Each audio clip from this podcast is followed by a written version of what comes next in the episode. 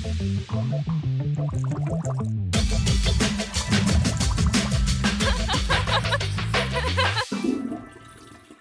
semua, kita sekarang sedang berada di acara terbarunya Pijaru, Pispot atau juga disebut dengan Pijarus Podcast. Nah, hari ini kita mau bahas topik tentang kosan terdekat. Dan sekarang di sebelah aku ini ada Halo, aku Ajeng. Kamu sebagai apa? Saya sebagai sutradara di kosan terdekat. Ya, terus ada aku juga Ale sebagai motion grapher juga di uh, kosan terdekat dan ya kita berdua juga di Pijaru sebagai motion grapher ya. Iya. Nah, uh, kita pada topik kali ini nih mau bahas nih cerita di balik uh, pengerjaan si kosan terdekat ini. Karena si kosan terdekat ini adalah animasi Hmm. keberapa sih di Pijaru? Kosan terdekat itu adalah series animasi Pijaru kedua setelah Komuter Live ya. Komuter Live. Ya, benar. Ah. Cuman yang kosan terdekat ini episodenya lebih banyak ketimbang si Komuter Live. Jadi ya lumayan berhasil lah. bertahan lama Iya, ya, bertahan lama, bertahan lama. Mungkin kita mau bahas dulu kayak dari awalnya tuh kosan terdekat tuh mulainya kayak gimana sih? Karena waktu itu aku belum di Pijaru tapi Ajeng udah Hmm. dan mungkin kamu bisa cerita dulu kali ya. Waktu itu siapa sih yang bikin ide pertamanya yang kepikiran buat bikin si kosan terdekat ini tuh gimana Hmm. kira-kira? Jadi dulu itu eh, ide awalnya sebenarnya dari Jody. Jody tuh produser Pijaru juga, Hmm. tapi dia udah resign. Eh, dia tuh pengen bikin cerita yang sekiranya tuh nggak bisa dibikin lewat syutingan yaitu cuma bisa dibikin pakai animasi. Nah, Hmm. jadi dia terinspirasi dari banyak animasi-animasi lokal lain gitu. Lokal ya? Iya, lokal, heeh. Oh. Makanya akhirnya keluarlah apa sih ide yang lokal banget yaitu kosan gitu. Terus juga banyak yang relate juga, terus juga banyak anak bijaru yang ngekos juga gitu loh. Jadi Hmm. kayak mungkin Benar, ide ceritanya bisa banyak karena itu. Akhirnya karena Pijaru tuh selalu mau bikin konten yang relatable ya sama Mm-mm. pemirsa-pemirsanya gitu kan. benar-benar. Iya bener sih. Jadi Jody akhirnya ngerekrut Encang sebagai scriptwriter-nya. Terus gue jadi sutradara di jadi sutradara PIC sih, PIC sama aja gak sih? Iya sama. terus eh terus ada supervisornya itu Mas Dira yang Hmm. udah cabut juga. Eh, semuanya udah cabut sih. Udah Mereka semua ya? semua, eh, Jody, Iya, Encang, Mas Dira. Kita doang. Iya. Iya. Terus oh Hmm. waktu itu tapi kalau nggak salah pernah dengar juga kalau inspirasinya tuh dari kayak tren-tren animasi pendek di IG gitu ya. Iya, yang benar-benar. kayak apa tuh namanya dalang pelo. Dalang pelo, terus apa lagi ya? nopal ya apa sih? Opal, Yang opal. Karakternya tuh kayak pantat tapi ngomong banget. yang bibirnya. Iya iya iya itu. Iya, iya, opal sih inget gue. Karena itu kayak lagi ngetren Mm-mm. banget. Oh, tai lalat. Thailand, juga oh, bener kan ya yang pokoknya yang temanya sebenarnya ringan-ringan tapi kayak entah kenapa banyak banget yang lagi suka banget Mm-mm, kan waktu bener. itu terus eh, waktu itu kayaknya kita pengen coba bikin yang kayak gitu juga kan yang kayak mencoba IP bikin IP Iya bikin gitu kan. IP, intellectual property. Iya, Kalau yang belum tahu IP itu apa? Mm-mm. Jadi waktu itu kan kita sempet kayak brainstorming dulu kan Mm-mm. gimana bikin kita mulai ceritanya si kosan terdekat itu ya Dan inspirasinya dari anak-anak kos kan waktu itu Iya, kayak benar. kehidupan sekitar kos seperti apa terus kayak ya orang-orang yang baru fresh graduate atau Iya, atau benar. yang baru mulai kerja Mm, tuh kehidupannya pertama kayak kerja. gimana kan Mm-mm. waktu itu yang bikin ceritanya si Mas Yudi ya waktu itu Iya si Encang. Bener pertamanya tuh dari dia. Cuman eh, kayaknya itu cerita gabungan ide dari Jody juga sebenarnya. Kita bikin yang kosan terdekat, bla bla bla bla. Cuman dulu itu pertamanya fokus utamanya sebenarnya ke Joni. Joni Tuh ya. heeh. oh soalnya si kan- tokoh utamanya harusnya Joni Heeh, setokoh Oh, utamanya iya, iya. Joni. Makanya dulu judulnya sebelum kosan terdekat itu adalah Joni anak kos. Joni si anak kos Joni ya? si anak Iya, kos, iya, bener. Aku masih inget juga sih itu. Terus akhirnya kita kayak eh, ngembangin ceritanya untuk beberapa episode gitu terus kayak Hmm. lah makin ke sini kok kayaknya bukan Joni yang jadi pemeran utamanya Iya, kayaknya iya, iya. semuanya dapat peran gitu Bener-bener, akhirnya bener-bener. kita bikin eh, judulnya untuk mm, pokoknya isinya ceritanya adalah menceritakan orang-orang yang ngekos di dalam kosan itu Hmm, bener-bener, makanya bener-bener. namanya jadi kosan terdekat dan juga kita angkat apa ya karakter-karakter yang aneh kan di Mm-mm. kosan itu kayak yang yang nggak ada di dunia ini tapi kita ya bikin seaneh mungkin tapi si Joni ini jadi eh, cocok banget lah sama orang-orang di dalam kos itu kan waktu itu karakter desainnya nih kan Ajeng yang bikin karakter si Encang, sama Asu. Asu, iya. Kalau aku waktu itu uh, disuruh bikinnya tuh si Joni Si kan. Kalau buat si Encang sih mungkin ya. Mm-mm. Encang itu kamu bikinnya inspirasi dari mana sih? Dari Encang. Oh iya dari isi suaranya ya. iya, kan banget juga dari ceritanya juga semua based on karakternya Encang juga sih Iya secara sih. personal gitu. Tapi mungkin kayak background backgroundnya diganti-ganti gitu. kayak Background. Background Oh. karakter Encang di dalam Iya, iya. kosan terdekat itu diambil dari beberapa episode eh, Somat Fun kan dia juga Oh. jualan tahu bulat di Oh, Somat iya, Fun benar, gitu. benar. Terus kayak dari heeh. seri-seri Pijaro yang lalu ya Mm-mm, berarti. mm-mm, bener. Jadi pokoknya di sini tuh dibikin Encang itu kayak bisnismen banget tapi kayak babe-babe Betawi bisnismen gitu Betawi. Oh, loh. makanya dia bahasanya agak Betawi juga gitu Heeh. kan ya. Jadi tadi kan kalau Encang itu kan lebih kayak dari eh, kepribadiannya kayak gimana. Tapi kalau kayak dari visualnya tuh kamu inspirasinya dari mana sih? Sebenarnya dari visual sih tetap Encang sih. Si Encang. Iya. Heeh. Jadi Hmm. eh, kan Encang ada beberapa fitur-fitur yang ikonik gitu. Eh, termasuk rambutnya di depannya agak botak di sini.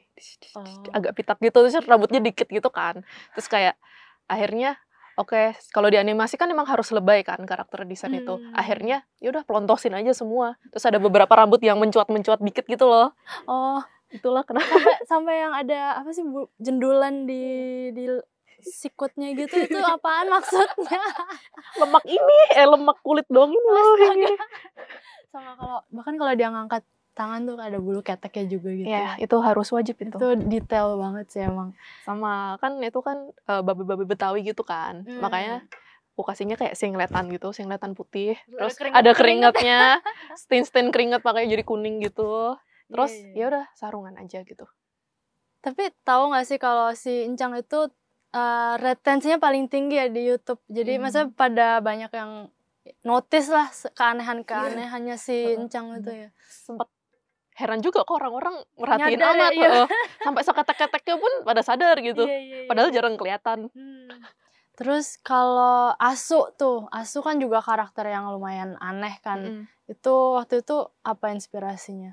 Hmm, Jadi Asu itu awalnya eh, rencananya mau jadi kayak kucing biasa aja. Ini Hmm. ngomongin soal ini ya, rencana cerita awalnya. Jadi Hmm. tuh Asu itu sebenarnya nggak bisa berubah jadi manusia kayak sekarang.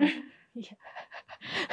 jadi itu ide dadakan gitu Iya, kan ide ya? dadakan. Eh Iya, gimana iya. kalau Asu jadi manusia aja gitu. Hmm. Aslinya itu Cele kan ada apa episode keberapa gitu ada Cele masuk. Hmm. Ternyata Cele ini kayak eh, semacam apa ya? Bisa mengendalikan makhluk lain gitu. dan dia Oh. memutuskan untuk mengendalikan si Asu gitu. Iya, iya, Makanya iya. Asu bisa berdiri jadi manusia apa apa. Terus kita ubah Hmm. ganti semua jadi disumpahin sama Encang jadi manusia gitu. Jadi sebenarnya ide awalnya sama sekali berbeda ya dari Mm-mm. yang akhirnya kita bikin gitu. Tapi tetap ujung-ujungnya bisa berdiri jalan juga gitu. Iya iya, Heeh. iya. itu tetap yang Mm. dijalanin sih sih.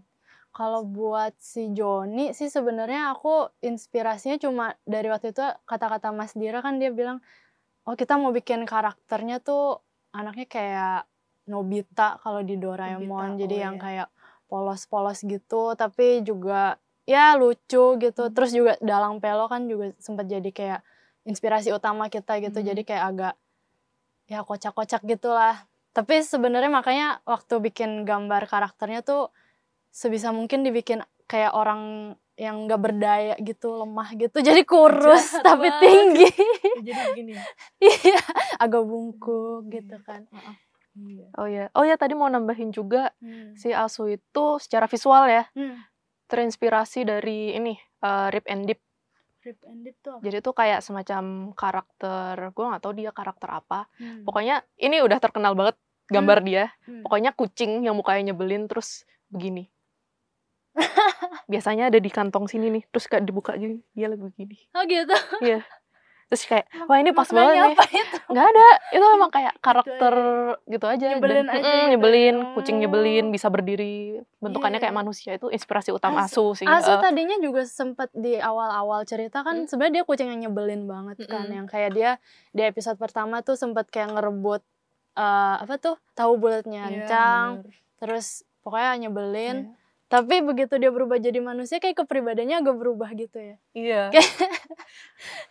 itu sebenarnya karena ada apa ya? Uh, psikologinya ter tergoncang gitu. Tergoncang karena tiba-tiba jadi manusia iya, gitu. Ada hati nurani. Kodratnya gitu. tiba-tiba kok saya bukan kucing lagi iya, gitu. Iya benar-benar. Nah terus uh, kalau waktu proses produksi nih mm -hmm. kan itu kita udah jalanin berdua gitu kan dan buat pembagian tugas gitu kita juga ada teamworknya kayak gimana ya waktu sebenarnya kan, kita campur-campur sih sebenarnya jadi yes. buat awalan tuh kayak uh, aku bikin karakternya dua karakter hmm. desain dua hmm. si Ale bikin satu tapi karakter utamanya terus buat Envy tuh semuanya di aku gitu. Mm-hmm, nah, bener, buat bener, Envy kalau ada yang sadar sebenarnya di Envy yang kosan itu mm-hmm. di pojok apa nih? kiri atas ada menara kompas. Iya. Jadi lokasinya itu di Palmerah. Palmerah, iya. iya, memang soalnya di dekat kantor kita kan emang banyak kos-kosan mm -hmm, juga, kos-kosan buat karyawan, iya kan. Benar. Jadi mungkin buat yang belum tahu tentang NV, uh, uh, kita bakal sering nyebutin NV.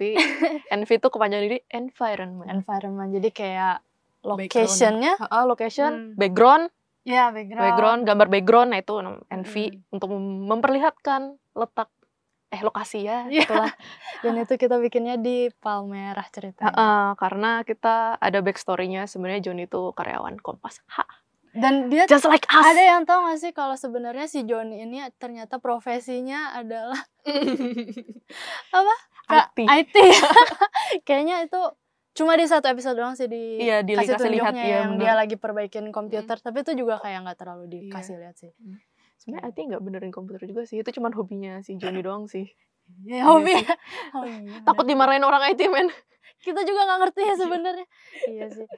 Terus kalau buat production sendiri mm-hmm. selain teamwork kan kita juga pasti harus update terus kan sama software software apa yang kita pakai. mm-hmm. waktu itu kan awalnya mungkin kayak kita kepikirannya oh ya animasi Yaudah kita coba pakai After Effects iya, aja. Ya, After Effects kan, kan After Effects. sangat motion grafis gitu. Mm -hmm. Tapi untung waktu itu ada saran dari atau ide dari Mas Anas kan kayak, yeah. kenapa kalian nggak coba software terbaru uh, dari Adobe ini apa tuh namanya? Adobe Character Animator. Uh, uh, jadi. jadi dia tuh aplikasi ya, software, software sorry, software yang fokus buat ngeanimasiin karakter sebenarnya. Hmm, hmm. Jadi uh, apa-apa tuh gampang mau gerakin tangan, gerakin kaki, hmm. ganti ekspresi, terus uh, apa sih uh, animasiin mulut itu semuanya gampang banget. Jadi di karakter eh di Adobe Karakter Animator. Yeah. Tuh. Itu ya sangat, mm -hmm, mempercepat, sangat mempercepat kerjaan kita juga sih. Mm -hmm. Karena daripada kita harus ngerjain animasinya dari nol gitu mm -hmm. kita tinggal ngerekam ya, tinggal mulut ngerekam gerakan terus akhirnya karakternya juga jadi ikut gerak sih ya semuanya langsung mm. otomatis mm tapi ya Adobe. kita sebenarnya di kosan Tandoka tuh udah ngerjain ngerjain ini tuh pakai banyak banget sih software ya nggak sih? Iya benar-benar. Kita coba-coba sih eksperimen banyak sih dulu. Hmm, karena kita ngerjainnya juga emang dari nol kayak hmm. dari gambarnya, dari animasinya, bahkan uh, editing, sound hmm, itu semua sound, kita juga yang semua. kerjain kan. Benar. kayak ya tapi seru juga sih ya. Kayak seru. banyak yang kita pelajarin jadinya. Hmm. Jadi si kosan terdekat ini kan sebenarnya semacam animasi pertama kita juga hmm. di Pijaru. Hmm. Uh, sebagai animasi pertama pasti kita banyak kendalanya juga kan. Hmm, kalau kendala kamu apa sih? Sebenarnya kendalanya kalau buat sutradara ya, itu tuh kayak lebih ke kan yang penulisnya itu si Yudi alias Encang. Hmm. Jadi dia tuh eh, nggak uh, tahu kayaknya belum terlalu sering ngebikin skrip untuk animasi. Jadi kalau misal skrip dia aku apa sih visualkan secara mentah-mentah hmm. itu kayak kurang menarik gitu kalau buat dianimasiin. Oh, Jadi iya, iya. untuk me membuat itu lebih menarik yaitu secara visual dibuat lebih lebay lagi. Hmm. Jadi meskipun di skrip tulisannya cuman satu kalimat bla bla bla bla bla secara visual bisa lebih panjang dari itu gitu. Iya benar sih. Mm -hmm. Kayak misalnya adegan marah, kalau di skrip kan cuma ya dia ya, marah. dia marah doang. Tapi kita tambahin api. Ya, jadi api, jadi lebih lebay gitu. Hmm. Uh, itu tuh uh, gimmick-gimmick aja sih untuk membuat itu tidak membosankan untuk ditonton iya gitu. Sih, Terus juga ada beberapa Easter egg Easter egg. Hmm. Kayak misal si Asu tiba-tiba di jendela ada yang terbang gitu. Oh. Kayak gitu. Iya iya iya. Uh-uh. Sebenarnya sih waktu itu karena untuk aku pribadi kan hmm. baru kali ini juga ngerjain kayak sound terus hmm. editing gitu kan. Jadinya banyak referensi juga yang aku cari ya dalam hal ini sih suaranya gitu Hmm. kan. Terus waktu itu jadi banyak ngeliat juga sih kayak referensi dari animasi-animasi Jepang gitu kan, anim-anim. Oh iya, bener. Kayak mungkin kalau yang se- yang nonton anim kan pasti tahu tuh di beberapa episode kita Iya. kayak kok gayanya wibu-wibu gitu. Iya, oh iya kita kita memang wibu. Tapi wibu jadul kok. Terus ada apa yang adegan yang terbaru tuh yang Attack on Titan kan kayak gitu. Itu paling banyak yang sadar sih. Terus apa lagi Sailor sih? Moon Sailor Moon. sama ada Oh. Golden Boy juga. Kalau ada yang tahu itu animasi jadul banget. Ada sih yang sadar sih. Ada yang kayak sadar banyak. ini kok kayak mirip Iya, sama iya, anim iya, apa iya. gitu kan. Ya, emang mirip karena emang inspirasinya dari situ, guys. Gimana sih? Banyak sih easter egg easter egg-nya gitu ya. Apalagi sih waktu itu sih aku masukin yang di satu episode kan si eh, Johnny tuh kayak lagi buka e-commerce gitu. Terus Oh, barang-barangnya tuh aku masukin dari beberapa program Pijaro yang lalu. Masker Mama Somat ya. ah, terus Mama kayak Fun. jaketnya cici cici cici cici terus apa lagi? bonsainya. Ah, mama mertua. Iya, Mama Mertua gitu. itu. Pokoknya ya kalau ada Mm-mm. yang merhatiin sih pasti Mm-mm. ada easter egg sih. Penonton setiap Pijaru pasti sadar. Hmm. Ya. Kalau itu kan tadi bahas lebih tentang produksinya kan waktu Mm-mm. kita ngerjain kosan terdekat. Tapi setelahnya itu kan eh, ada proses post production. Mm-mm. Nah itu kita mulai masukin suara dan di Hmm. situ ada kayak hasil dubbing-dubbing dari teman-teman kita juga di Pijaru. benar. Kayak ada Encang sendiri, Mm-mm. terus ada Aris yang jadi Joni, terus Terus ada Asu. Pengisi suaranya adalah Mas Andre. iya Mas Andre itu eh, senior motion graphic di sini. Gitu. Dari si Joni dulu kali ya. Joni oke. Heeh. Kalau buat pengisi suaranya Joni, kita Mm-mm. kan sangat terinspirasi sama si Aris, Aris, ya. heeh. Aris itu adalah videografernya Pijaru waktu itu dan em, Aris sendiri kalau di kehidupan nyata kan ngomongnya juga medok ya. Jadi kita bikin Joni waktu itu berasal dari Surabaya. Surabaya Hmm. dan ceritanya dia crazy rich Surabaya. Surabaya. Banyak yang nggak tahu kalau ternyata tuh si Joni dulunya adalah anak orang kaya yang bangkrut gitu. Mm-mm. Makanya dia punya kucing asu British short hair yang harganya sangat mahal sekali. berapa? 30 juta. 30 juta paling Itu murah. Tapi beneran gak sih? Itu beneran. Oh. Jadi asu tuh sebenarnya emang mahal gitu. Jadi apa British short hair tuh emang kalau dijual tuh mahal banget Mahal gitu. banget. Jadi tuh kayak harta satu-satunya si Oh. Joni yang pokoknya kayak nggak mau dia jual gitu. Ya, harta Hmm. terakhirnya. Harta dia. terakhirnya Oh. dia gitu. Makanya sayang banget kan si Joni. Terus sebenarnya tuh Aris buat awal-awal dia tuh emang agak susah kan di direct buat Hmm, kan. Karena itu pengalaman pengalaman pertama pertama. banget. Heeh. Jadi kayak kadang bedoknya kadang hilang, kadang ada. Jadi kayak kok nggak konsisten Riz gitu. Ulang lagi. ulang lagi ulang lagi sampai pertama pertama tuh sejam bisa ya Hmm, tapi makin ke sini tuh kayak cuma setengah jam udah langsung jago gitu. beda kalau Hmm. sama encang ya. iya encang encang itu eh pengisi suaranya adalah si Mas Yudi Mas Mm. Yudi itu scriptwriter di Pijaru yang ngebikin skrip kosan terdekat juga itu Dan dia emang udah punya pengalaman Mm-mm. banyak ya. udah punya pengalaman jadi episode pertama langsung pro ya, langsung dapat karakternya Kalau Asu Ah ya, Asu. Asu ini lumayan unik sih ceritanya. Awalnya dia kayak eh aku bikin kan aku bikin karakternya tuh kayak gemes-gemes imut gitu. Hmm. Cuman habis itu eh tapi eh, karakter dia yang nyebelin-nyebelin songong gitu kan. Iya, iya. Awalannya banget dia itu mau aku isiin suaranya Skolastika.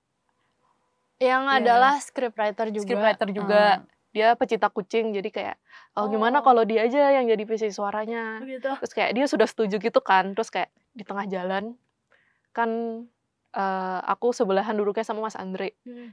terus dia kalau ngomong tuh selalu kayak berat banget Ngebas. iya ngebas banget terus kayak Mas lu aja yang jadi pengisi suara asu hah coba ngomong meong meong ah oh, langsung bagus banget udah Mas lu isi jadi suara pengisi asu oke gitu Dan pas ya. Iya, dan pas banget dan itu jadi kayak eh, episode pertama itu jadi kayak orang-orang pada kaget semua gitu Iya sih. anjir suara kucing ngebas amat gitu padahal Tapi- mukanya lucu gitu Iya sih, rata-rata orang yang nonton episode pertama Hmm. Coaster tuh masa kosan terdekat Hah? itu fokus banget sama si Asu itu. Iya bener. Kayaknya itu yang bagian terlucunya di situ. Heeh. Padahal harusnya bagian terlucunya tuh selalu kan tiap episode ada ceritanya tuh uh, bener.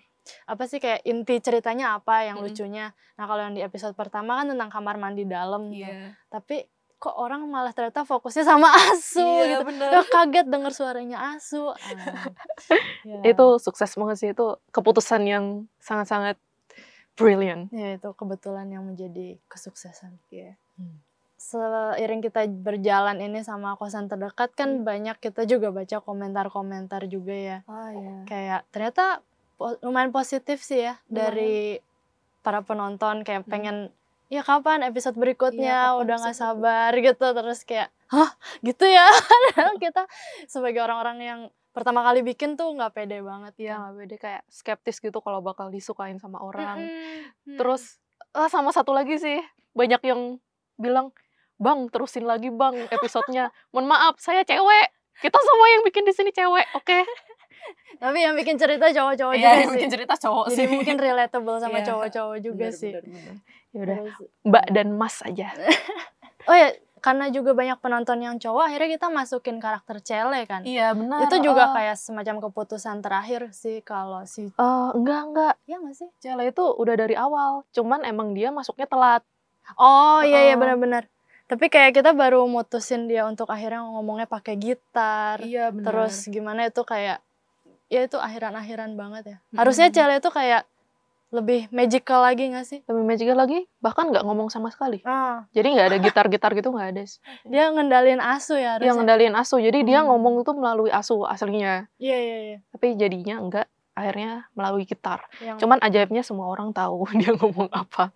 dan dia ngomongnya pakai gitar yang main gitar waktu itu juga Ya, Mas, Mas Yudi, ya. Mm-mm. Heeh. Karena cuman dia yang bisa main musik di sini. Oke, jadi eh, kan ada beberapa komentar-komentar kan yang nanya, ya ini kapan kok nggak diterusin-terusin Hmm, gitu, tolong diterusin lagi, jangan berhenti, jangan berhenti kayak gitu kan banyak. Terus kayak eh, kita kita mohon maaf sebelum tamat, Sorry ya. kayaknya coaster udah kelar di episode 8 aja Iya. gitu. Tapi sebenarnya kita udah ngerencanain kan Mm-mm. endingannya mau kayak gimana tuh. Mm-mm. Mungkin kamu Udah bisa ada. ceritain Iya. sebenarnya endingannya gimana? Eh, jadi tuh eh, buat yang ngikutin dari episode 1 sampai 8, mungkin ada yang kepo endingnya kayak gimana. Jadi tuh episode 8 sama 9 menceritakan struggle-nya si Asu itu buat adaptasi menjadi manusia. Oh, episode 9 sama 10. Ya, 9 Oh. sama 10. Eh, Hmm. eh, dan dia itu dibantu sama Cele. Cele itu eh, semacam kayak apa ya? Mentornya dia gitu. Hmm. Dia akhirnya diajakin main musik sama Cele gitu. Akhirnya si Asu jadi vokalis. jadi nyanyinya meong-meong doang. Terus Celenya ngegitar kayak gitu. Hmm. Terus ternyata jadi viral. Oh, Heeh, jadi ya, viral. terkenal kan. Jadi Terus, terkenal. iya. Terus, si Encang punya ide. Wah gimana nih kalau bisa diduitin kan lumayan Hmm, gitu. hmm. Soalnya dia habis rugi bandar kan Bener, waktu bener, itu. bener, bener. Oke, jadi semacam bikin freak show-nya gitu loh. Jadi kayak eh, eh, orang-orang sirkus-sirkus Heeh, gitu kayak ya. sirkus-sirkus gitu orang-orang diundang kalau mau meet and greet harus bayar berapa gitu. Mm-mm. Terus asunya makin gak betah, dia mohon-mohon eh, mohon-mohon buat dibalikin jadi sama dibalikin lagi jadi kucing. Iya. Heeh. Tapi kan ya kan encangnya ini ya untung banyak ya. Jadi dia nggak mau gitu.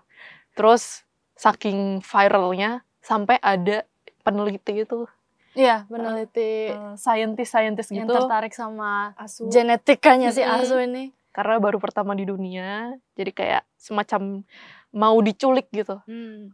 terus waktu mau diculik ternyata asu terbangun dan ternyata yang terbangun itu bukan asu tapi mas Andre Pokoknya ceritanya iya absurd. ceritanya absurd banget jadi ntar kayak ada syutingannya gitu the real the real personnya asu tuh si mas Andre tuh bakal ada harusnya di episode terakhir banget final gitu cuman ya ya sudahlah ikhlasin aja Ya, doain aja supaya kita tim motion grafis bisa bikin lagi animasi-animasi yang unik, lucu dan seru. Mm, nggak kalah seru dari coaster lah Hmm. Mm. Ya mungkin buat teman-teman yang juga mau masuk ke bidang animasi, kita punya tips nggak ya buat mereka gitu kayak oh mau nyoba bikin animasi ah kayak kosan terdekat. Hmm, buat yang nanya tips, buat teman-teman yang mau bikin, itu sebenarnya mungkin awalnya lebih ke banyakin nonton kartun. Ya udah pasti sih. tapi nggak sih. cuman asal nonton doang, tapi harus kayak di breakdown. Ini kenapa bisa lucu, kenapa bisa uh, uh, apa sih nggak ngebosenin buat ditonton. Jadi kayak harus Hmm. dianalisis sih sebenarnya. Terus juga Hmm. belajar karakter desain tuh kayak gimana, eh, caranya membangun karakter biar biar berasa real tuh kayak gimana, kayak Iya gitu. sih. Sebenarnya kan dari sebuah kartun itu yang paling yang paling punya soul adalah karakternya gitu. Mm-mm. Kalau karakternya udah mantep ya kita bisa Mm-mm. eh, bikin animasi yang bagus Iya. ya. Mau gambarnya jelek juga nggak apa-apa. Iya, yang penting ada soulnya Ada itu ya. soulnya itu, heeh, bener. Oke lah. Coba aja dulu. Hmm. Kalau buat yang belum tahu mau nonton apa, kamu ada referensi nggak kayak tontonannya apa nih misalnya? Yang paling well sih Gumball sih. The- Gumball The, ya? Amazing World of Gumball. Karena di animasi itu dia kayak masukin semua teknik-teknik animasi Mm-mm. juga ya, ada 3D, ada 2D. eksperimental banget lah Bener-bener pokoknya iya Gumball sih. tuh. Jadi kayak kalau yang lain kan ya udah gitu biasa aja gitu. Bahkan di Gumball tuh ada stop motion juga gitu loh. Hmm. Ya, mungkin kalau saran dari aku sih yang penting ada tekad sih. Kalau Mm. bikin animasi itu kan sebenarnya nggak nggak begitu gampang ya. Jadi kayak ya harus ditekadin kayak Mm. Eh, oke minggu ini aku mau selesai nih satu animasi gitu kan. Dan kita juga bikin animasi ini nggak begitu Hmm. lama akhirnya Iya. karena kita punya tekad itu kan Iya, kayak bener. cuma berapa sih sebulan sebulan, dua minggu. dua minggu ya Iya, dua Iya dua minggu. dua minggu kita udah bisa Ah, eh, bisa selesaiin gitu. selesaiin. Tapi emang akhirnya kita eh, Kita apa, keluarinnya cuma sebulan, sebulan sekali. sekali, doang. Heeh, benar. Oke deh kalau gitu makasih buat teman-teman yang udah mau eh, dengerin Pispot ini dari awal sampai akhir. Eh, kita bakal ke depannya bakal bahas lebih banyak lagi dan topiknya bakal macam-macam tentang produksi lah, tentang film dan semuanya. Jadi jangan lupa untuk tetap subscribe Pijaru dan juga Spotify-nya Pijaru lalu follow kita juga di Instagram. Nah. Aku tuh. Aku banget.